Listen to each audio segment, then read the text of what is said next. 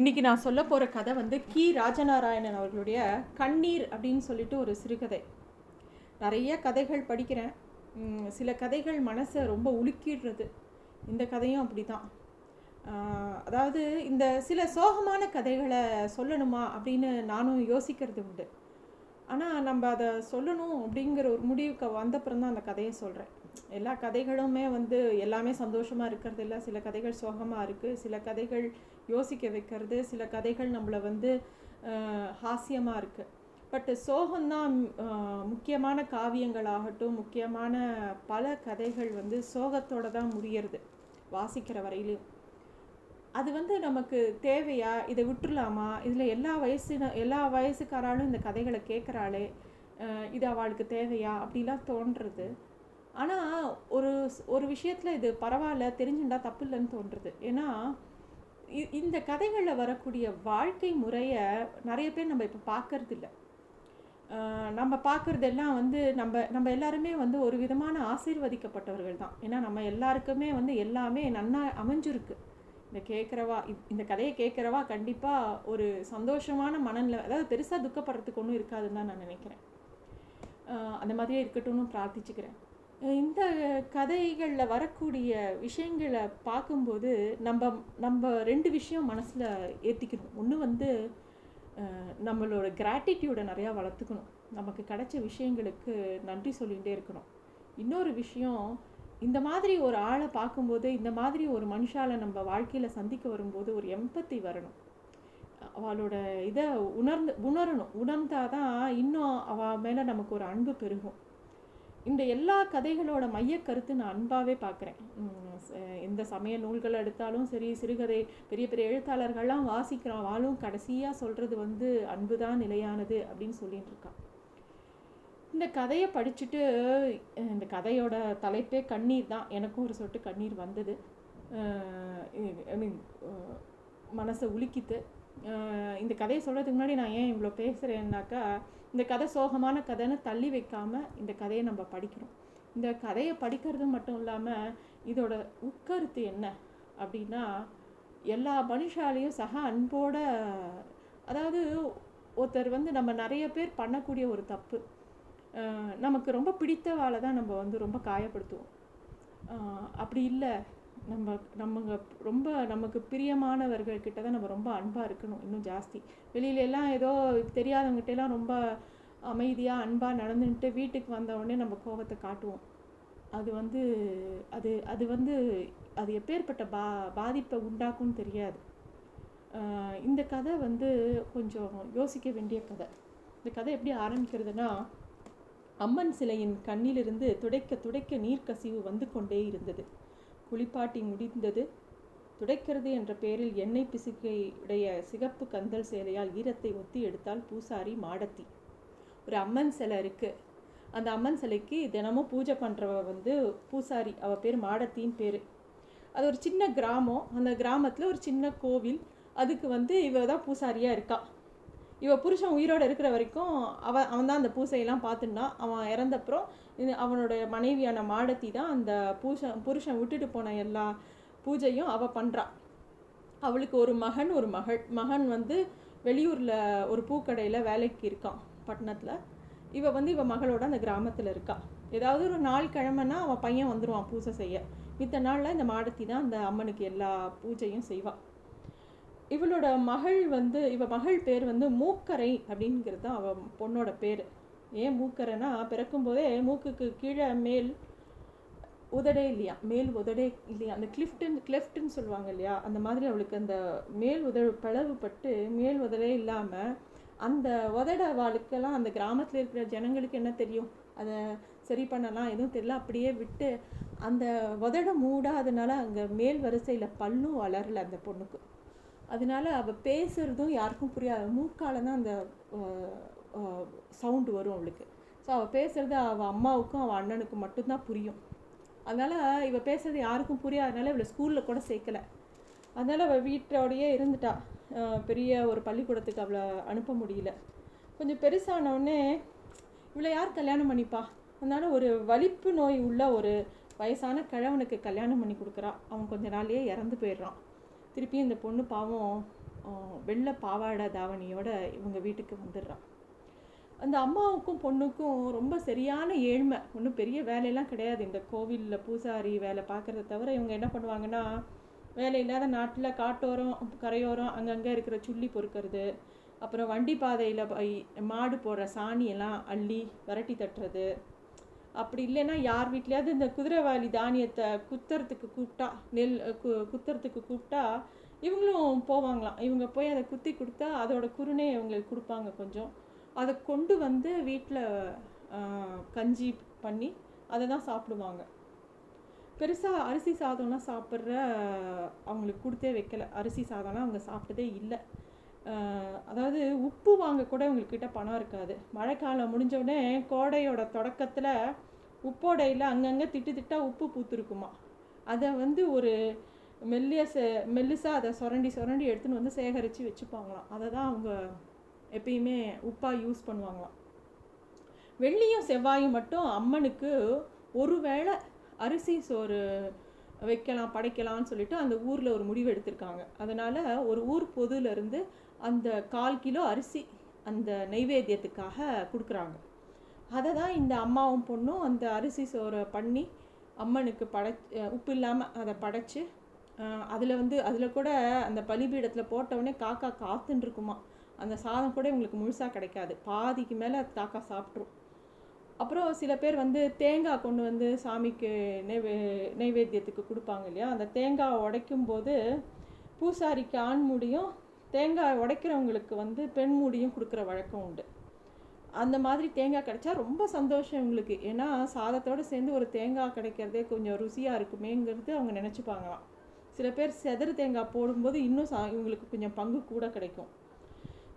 இந்த மாதிரி இந்த அம்மாவும் பொண்ணும் எப்பயும் அந்த கோவிலில் சுற்றி தான் அவங்க வாழ்க்கை. ஒன்று கோவில் இந்த மாதிரி அந்த ஊரில் இருக்கிற ஏதாவது ஒரு வேலைக்கு போயிட்டுருப்பாங்க அதுலேயும் அந்த பிரசாதத்தை பண்ணி அம்பா அம்மனுக்கு படைச்சி எல்லாம் முடித்து எல்லாத்தையும் மீதி இருக்கிறதெல்லாம் எடுத்துட்டு வீட்டுக்கு அவங்களோட வீடு வந்து ஒரு கூரை மண் வீடு.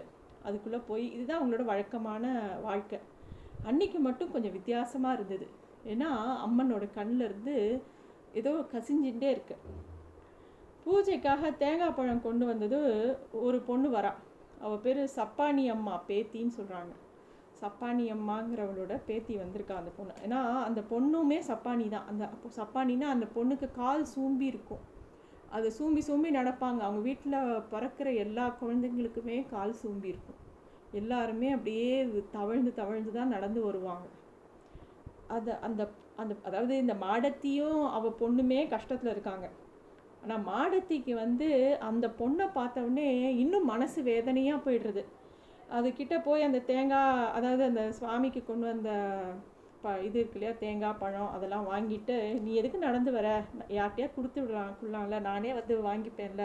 எதுக்கு நீ இவ்வளோ சிரமப்பட்டு வர? அப்படின்னோடனே அந்த பொண்ணு ஒன்றுமே பேசாமல் மௌனமாக தலையை குனிஞ்சுன்னு உட்காந்துருக்கு அது கொடுத்த உடனே இது ஆத்திர குறையும் இல்லை தேத்துற குறையும் இல்லை தலைமுறை தலைமுறையாக அந்த குடும்பத்தில் நடந்து வர பிறப்புகள் அப்படின்னு அவளே நினச்சிக்கிறான் தேங்காவை எடுத்துன்னு போய் நேராக மூல மூலஸ்தானத்தில் போய் வச்சுட்டு அந்த அம்மனை பார்த்து மாடத்தி கேட்குறா இப்படி பண்ணுறியே அப்படின்னு உள்ளுக்குள்ளே துக்கம் பொங்குறது.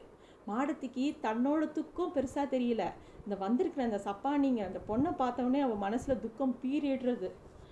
அதாவது அவ- அந்த பொண்ணு நிற்கிறதுக்கே அந்த கால் சூமின பொண்ணு நிற்கிறதுக்கே கஷ்டப்படுறது. உடனே இவன் மாடத்தி அதெல்லாம் சும்மா உட்காரு கோவில் தானே நம்ம கோவில் தானே உட்காரு நீ சிரமப்பட்டு நிற்காத உட்காருன்னு சொல்லி உட்காந்து விற்கிறா உள்ளே வந்து அம்மனுக்கு அபிஷேகம் பண்ணணும். வேக வேகமாக ஒரு திரையை போட்டு அம்மனோட புடவையெல்லாம் களையிறா. அப்படியே அது களைஞ்சுட்டே இருக்கும்போது அவளுக்கு வந்து மனசுக்குள்ளே பல விஷயங்கள் ஓடுறது. இப்போ இங்கே வந்து நிற்க முடியாமல் உட்காந்துட்டு இருக்காள் அந்த சப்பானியோட பாட்டி பெரிய சப்பானி அம்மா. அவள் இறந்தபோது அந்த ஊரே கண்ணீர் வடிச்சுதான். அந்த பொண்ணு அந்த அம்மா பேர் செவத்தம்மான்னு பேர். அந்த ஊரில் அந்த அம்மா கல்யாணம் பண்ணி வரும்போது இந்த மாடத்தியே ரொம்ப சின்ன பொண்ணு. இந்த ஊரே அந்த கல்யாணத்தை அந்த காலத்தில் வந்து கல்யாணம் வந்து ராத்திரி தான் நடக்குமா? இவங்க ஊர் வழக்கம். அந்த கல்யாணத்துக்கு அந்த பொண்ணு வீட்டிலேருந்து வண்டி கட்டி வருவாங்க எல்லோரும் அவங்க ஊருக்கு. ஊர் வாசலில் ஒரு குளத்தங்கிற பிள்ளையார் இருக்கும். அந்த கோயிலுக்கு முன்னாடி நிற்கும் அங்கே வந்து அந்த பொண்ணுக்கு ஆரத்தி எடுத்து வரவேற்பாங்க. அப்புறம் தான் கல்யாணம். அந்த மாதிரி தான் வழக்கம்.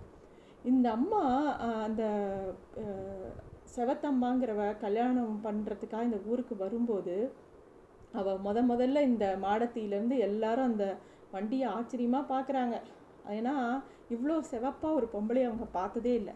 அந்த அம்மா முத முதல்ல அவள் கால் எடுத்து வைக்கும்போது அவளோட கால்கள் அவ்வளோ செவப்பாக இருந்ததாம். அதாவது இந்த யார் அவள் கல்யாணம் பண்ணிக்க போகிறாளோ அந்த ஆள் பேர் கருத்தைய நாயக்கர்னே பேர். நல்ல கர்ணங்கரேன்னு இருப்பார். எண்ணெய் குடத்தை எண்ணெய் எண்ணெய் குடம் மாதிரி அவ்வளோ கண்ணங்கரேன்னு இருப்பார். அவருக்கு போய் இப்படி ஒரு செவத்த பொண்ணா அப்படின்னு ஊரே ஆச்சரியப்பட்டதான் அந்த பொண்ணு அவ்வளோ அழகாகவும் இருந்தது. யார் கண்ணு பட்டதோ அவங்க ரெண்டு பேரும் எப்போ பாரு சண்டை. ஏழாவது பொருத்தமாக எடுத்தேன் அந்த ஆளுக்கு அந்த பொண்ணை போட்டு அந்த செவத்தம்மாவை போட்டு அடி அடின்னு அடிப்பான். அந்த பொண்ணு வாய் விட்டு அழாது. வாயை திறக்கவே மாட்டாவ ஊரே வேடிக்கை பார்க்கும். அவன் ஏன் அந்த மாதிரி அடிக்கிறான்னு யாருனாலையும் கேட்கவும் முடியாது. இந்த கருத்து நாயர் வீட்டில் இல்லாதப்போ அவர் வெளியில் போயிருக்கும்போது ப அக்கம் பக்கம் வீட்டில் இருக்க பொம்பளைங்கள்லாம் மனசு கேட்காம இந்த பொண்ணை போய் பார்ப்பாங்க. அந்த பொண்ணோட கண்ணிலேருந்து கரகரன்னு தண்ணீர் வழியுமே தவிர மூக்கு செவந்திருக்கும் உத மூஞ்சி கை கால் எல்லாம் ரத்தம் கட்டியிருக்கும். அவங்கெல்லாம் போய் ஏதோ எண்ணெயை தேய்ச்சி விட்டு ஒரு வாய் சாப்பிடு ஒத்தடம் கொடுத்து எல்லாம் பண்ணுவாங்க என்னம்மா ஆச்சு ஏன் எதுன்னு கேட்டால் அவள் வாயே திறக்க மாட்டாளாம். என்ன பிரச்சனை? ஏன் புருஷன் அடிக்கிறான்? எதுவுமே சொல்ல மாட்டாளாம். ஊரில் ஒரு வழக்கம் இருந்தது. அண்ணன் தம்பி சண்டை போட்டால் ஊரே போய் பிரித்து விட்டு சமாதானம் பேசும் அப்பா பையன் சண்டை போட்டாலும் ஊருக்கு போய் பிரித்து ச அந்த சண்டையை விலக்கி வைக்கும் மாமியார் மருமக சண்டையை கூட விலக்கி வைக்கும். ஆனால் புருஷன் பொண்டாட்டிக்குள்ளே சண்டை வந்தால் யாருமே உள்ளே போக மாட்டாங்க. அது அவங்க பாடு அப்படின்னு சொல்லிட்டு பார்த்தாலும் பார்க்காத மாதிரி போயிடுவாங்களாம். புருஷன் பொண்டாட்டிக்குள்ளே ஆயிரம் இருக்கும். நாம் போய் தலையிடலாமா? அப்படிங்கிறது அந்த ஊரோட வழக்கம். அன்னைக்குன்னு பார்த்து ஒரு நாள் என்னாச்சு? நல்ல கடுமையான கோடை கோடை மாதம் வெயில் காலம். அன்னைக்கு மத்தியான நேரம் அதான் அக்னி நட்சத்திரம்னு சொல்லுவோம் இல்லையா? அந்த மாதிரி ஒரு நாள். கருத்தைய நாயக்கர் இந்த செவத்தம்மாளை நடுத்தெரு வழியாக அடித்து உதச்சி தர தரன்னு இழுத்துன்னு போகிறான் ஊரே கதி கலங்கி போய் பார்க்கறது.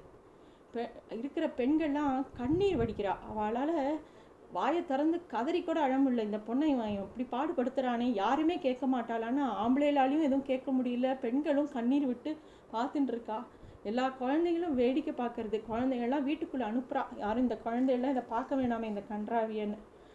ஒரு வயசான பொண்ணு வேகமாக உச்சஸ்தாதியில் சொல்கிறா எங்கேயாவது கொண்டு போய் கிணத்துல கிணத்துல தள்ளிட போகிறானா இந்த பொண்ணை? அப்படின்னு. அதுக்கு இன்னொருத்தி சொல்கிறா அப்படி பண்ணினா கூட பரவாயில்ல இவன் கூட சேர்ந்து வாழறதுக்கு அவள் அப்படியே ச செத்து போகட்டும் அப்படின்னு ஒருத்தி சொல்கிறா ஏன்னா அவன் பண்ணுற கொடுமை அந்த ஊரில் யாருனாலையுமே பார்க்க முடியல. அந்த கருத்தைய நாயக்கர் என்ன பண்ணுறான் அவளை தள்ளின்னு போய் அவள் தகச்சி நிற்கும்போது வேக வேகமாக போ போன்னு தள்ளின்னு தள்ளின்ட்டு போகிறான் பார்க்குறவங்கெல்லாம் பார்க்க முடியாமல் அந்த வீட்டை கதவை சாத்திக்கிறாங்க உள்ளே போகிறாங்க அந் ஆண்களுக்கு கூட என்ன பண்ணுறதுன்னு தெரியல. இவனை யாரால் தடுக்க முடியும்? ஏன்னா அந்த கருத்தைய கருத்தைய அவன் வந்து கருத்தைய நாயக்கர் வந்து அந்த ஊர்லேயே கொஞ்சம் செல்வாக்கு மிக்கவன். நிறையா நிலம் வீச்செல்லாம் வச்சிருக்கிறவன். எந்த ஒரு பஞ்சாயத்துனாலும் அவன் தான் முன்னாடி இருப்பான். இப்போ அவரே போய் யார் கேட்க முடியும்? எல்லாரும் அதனால யோசிச்சுன்னு நின்றுட்டுருக்காங்க நேராக அவன் வந்து ஒரு நல்ல ஒரு சுடு மணலில் போய் நிற்க வைக்கிறான் அவளை. அந்த வெயிலில் அந்த சுடு மணலில் கால் பொசுங்க அவள் நின்றுட்டுருக்கான் அது அதுவும் சரியில்லைன்னு சொல்லி ஒரு குழி மாதிரி தோண்டி அந்த குழிக்குள்ளே அவளை இறக்கி நிற்க வச்சு முட்டி வரைக்கும் அந்த மணலை மூடிடுறான். அந்த பொண்ணு அந்த செவத்தம்மா கையை நீட்டி நீட்டி எதையோ கேட்குற மாதிரி கதறா. இந்த கருத்தை நாயக்கர் ஓனாம் போல் தலையை மேலும் கீழே ஆட்டி சிரிக்கிறது எல்லாரும் பார்க்குறா எதையோ யாசிக்கிற மாதிரி அந்த பொண்ணு ரெண்டு கையும் நீட்டி நீட்டி ஏதோ கதறி கதறி அழறா. அதை பார்த்துருந்தபோது தூக்க அந்த கூட்டத்துலேருந்து ஒரு பொம்பளை குரல் வந்து சே வெக்கங்கட்ட பயலை. அப்படின்னு எவ்வளோ ஒத்தி கத்துறா. எவ்வளோ ஒத்தி ஓடி வரா. ஓடி வந்து அவர் யா அவள் யாருன்னா அமலக்காரரோட தாயார் வயசானவ ரொம்ப வயசானவ குண்டாக இருப்பா. அவள் ஓடி ஓடி வரா. ஓட முடியாமல் ஓடி வந்து அந்த அங்கே அந்த பொண்ணு இந்த மாடத்தி இருக்காளையா யார் இந்த அம்மனுக்கு எல்லா பூசாரி வேலை பார்க்குறாளோ அவளும் அப்போ சின்ன பொண்ணாக இருந்தா. அவள் அதை வேடிக்கை பார்க்குறான் அங்கேருந்து ஓடி வந்து அந்த பொண்ணை கட்டிக்கிறா செவத்தம்மாளை பிடிச்சி இழுக்கிறா. என் பெண்ணே என் தங்கமே நான் பெத்த மகளேன்னு. அந்த அமலக்காரர் அவர் அவர் அவளுக்கு பொண்ணும் இல்லை. ஒரு புள்ள தான்.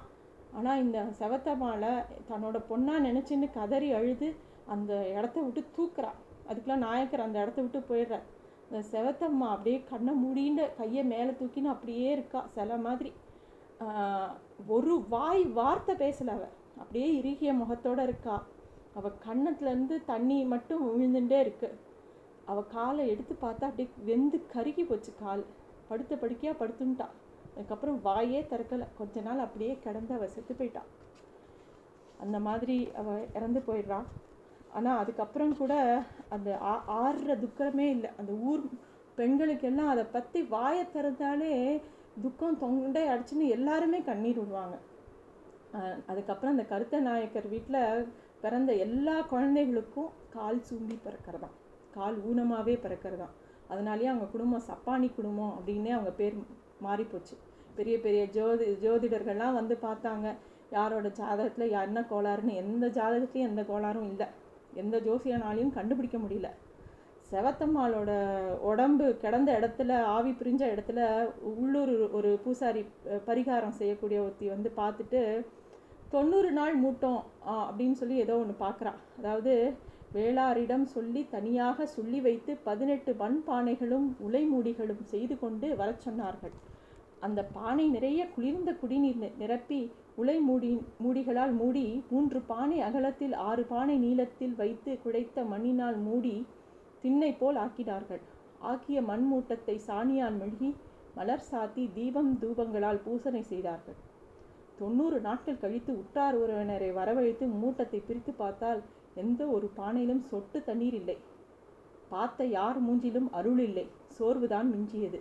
சத்தம் கொட்டாமல் கலைந்தார்கள்.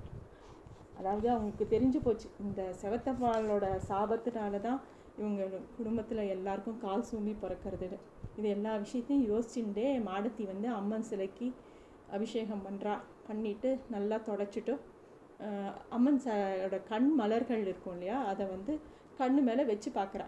வச்சு பார்த்தா அது கீழே கீழே விழுறது. இது ஏதோ முதல்ல தற்செயல்னு நினைக்கிறா. அப்புறம் பார்த்தா நல்ல தி திருநீரை வச்சு அந்த நல்லா அந்த கண்மலரை பூ திருநீருக்குள்ளே முக்கி முக்கி எடுத்துட்டு கொஞ்சம் இன்னும் ட்ரை பண்ணிவிட்டு திருப்பி கண்ணில் வைக்கிறா. திருப்பி அது கீழே விழுறது. அப்போ தான் அந்த கண்ணை தொட்டு பார்த்தா ஈரமாக இருக்குது கண் தொடச்சி தொடச்சி விட்றா. திருப்பி திருப்பி அந்த கண்ணில் இருந்து நீரமாக இருக்குது அதை பார்த்த உடனே மாடத்திக்கு அது வரைக்கும் மனசில் இருந்த அத்தனை துக்கமும் பீறிட்டு அழுகியா வந்து கதறி அழறா. அந்த வாசலில் இருக்கிற அவளோட பொண்ணு வந்து என்ன செஞ்சிட்ருக்கம்மா? இங்கேருந்து உள்ளா அதுக்குள்ளே அம்மனை குளிப்பாட்டி அலங்காரம்லாம் முடிஞ்சு செஞ்சு முடிச்சிருக்கணுமே. நேற்று இந்நேரம் சாப்பிட்டது. அவங்களுக்கு சாப்பாடே என்னைக்கோ எப்பயோ ஒரு ஒரு வேளை தான் கிடைக்கும். குடலை பசி பிசையிறது அந்த பொண்ணுக்கு. தனது மகள் மூக்கரையை பார்த்ததும் மாடத்திக்கு அழகு அழுகை இன்னும் ஜாஸ்தியாகிடுது அம்மா அழறத பார்த்து மூக்கரையும் அது அதிர்ந்து போகிறா அவளும் தன்னோட துக்கத்தை எல்லாம் அவளோட ஏழ்மை அவளுக்கு அவளோட வாழ்க்கை அப்படியே சி- சின்ன பின்னமாக ஆனது எல்லாத்தையுமே நினச்சி அவளும் ரொம்ப வெடிச்சு அழறா. அம்மாவும் பொண்ணு அழறத பார்த்த உடனே அந்த பொண்ணு அந்த வந்திருக்கிற பொண்ணு அவளும் சப்பானி பொண்ணு அவளும் கதறி அழறா. மூணு பேரும் சேர்ந்து கூப்பாடு போட்டு அந்த இடத்துல உட்காந்து ஓன்னு அழறாங்க. அதை கேட்ட உடனே அந்த ஊரில் இருக்கிறவங்க எல்லாரும் ஓடி வராங்க. கொஞ்ச நேரத்தில் அம்மனே கண்ணீர் வெடிக்கிறாங்கிற விஷயம் அந்த கோவில்ல இருந்து வெளி அந்த ஊர் ஃபுல்லாக பரவுறது. ஊர் அம்மன் சிலையிலேருந்து கண்ணீர்லேருந்து அதாவது உம்- ஊர் அம்மன் சிலையோட கண்ணிலேருந்து கண்ணீர் வந்துட்டே இருக்குது தொடைக்க தொடைக்க வந்து கொண்டே இருக்கிறதா அப்படின்னு எல்லாரும் பேசிக்கிறாங்க. கேள்விப்பட்டார்கள் வாயடைந்து போனார்கள். கூட்டத்திலிருந்து அனைத்து பெண்டுகளின் கண்களிலிருந்து கொதிக்கும் கண்ணீர் அக்னி திராவகமாய் இறங்கி வர ஆரம்பித்தது. இதான் இந்த கதை. நன்றி.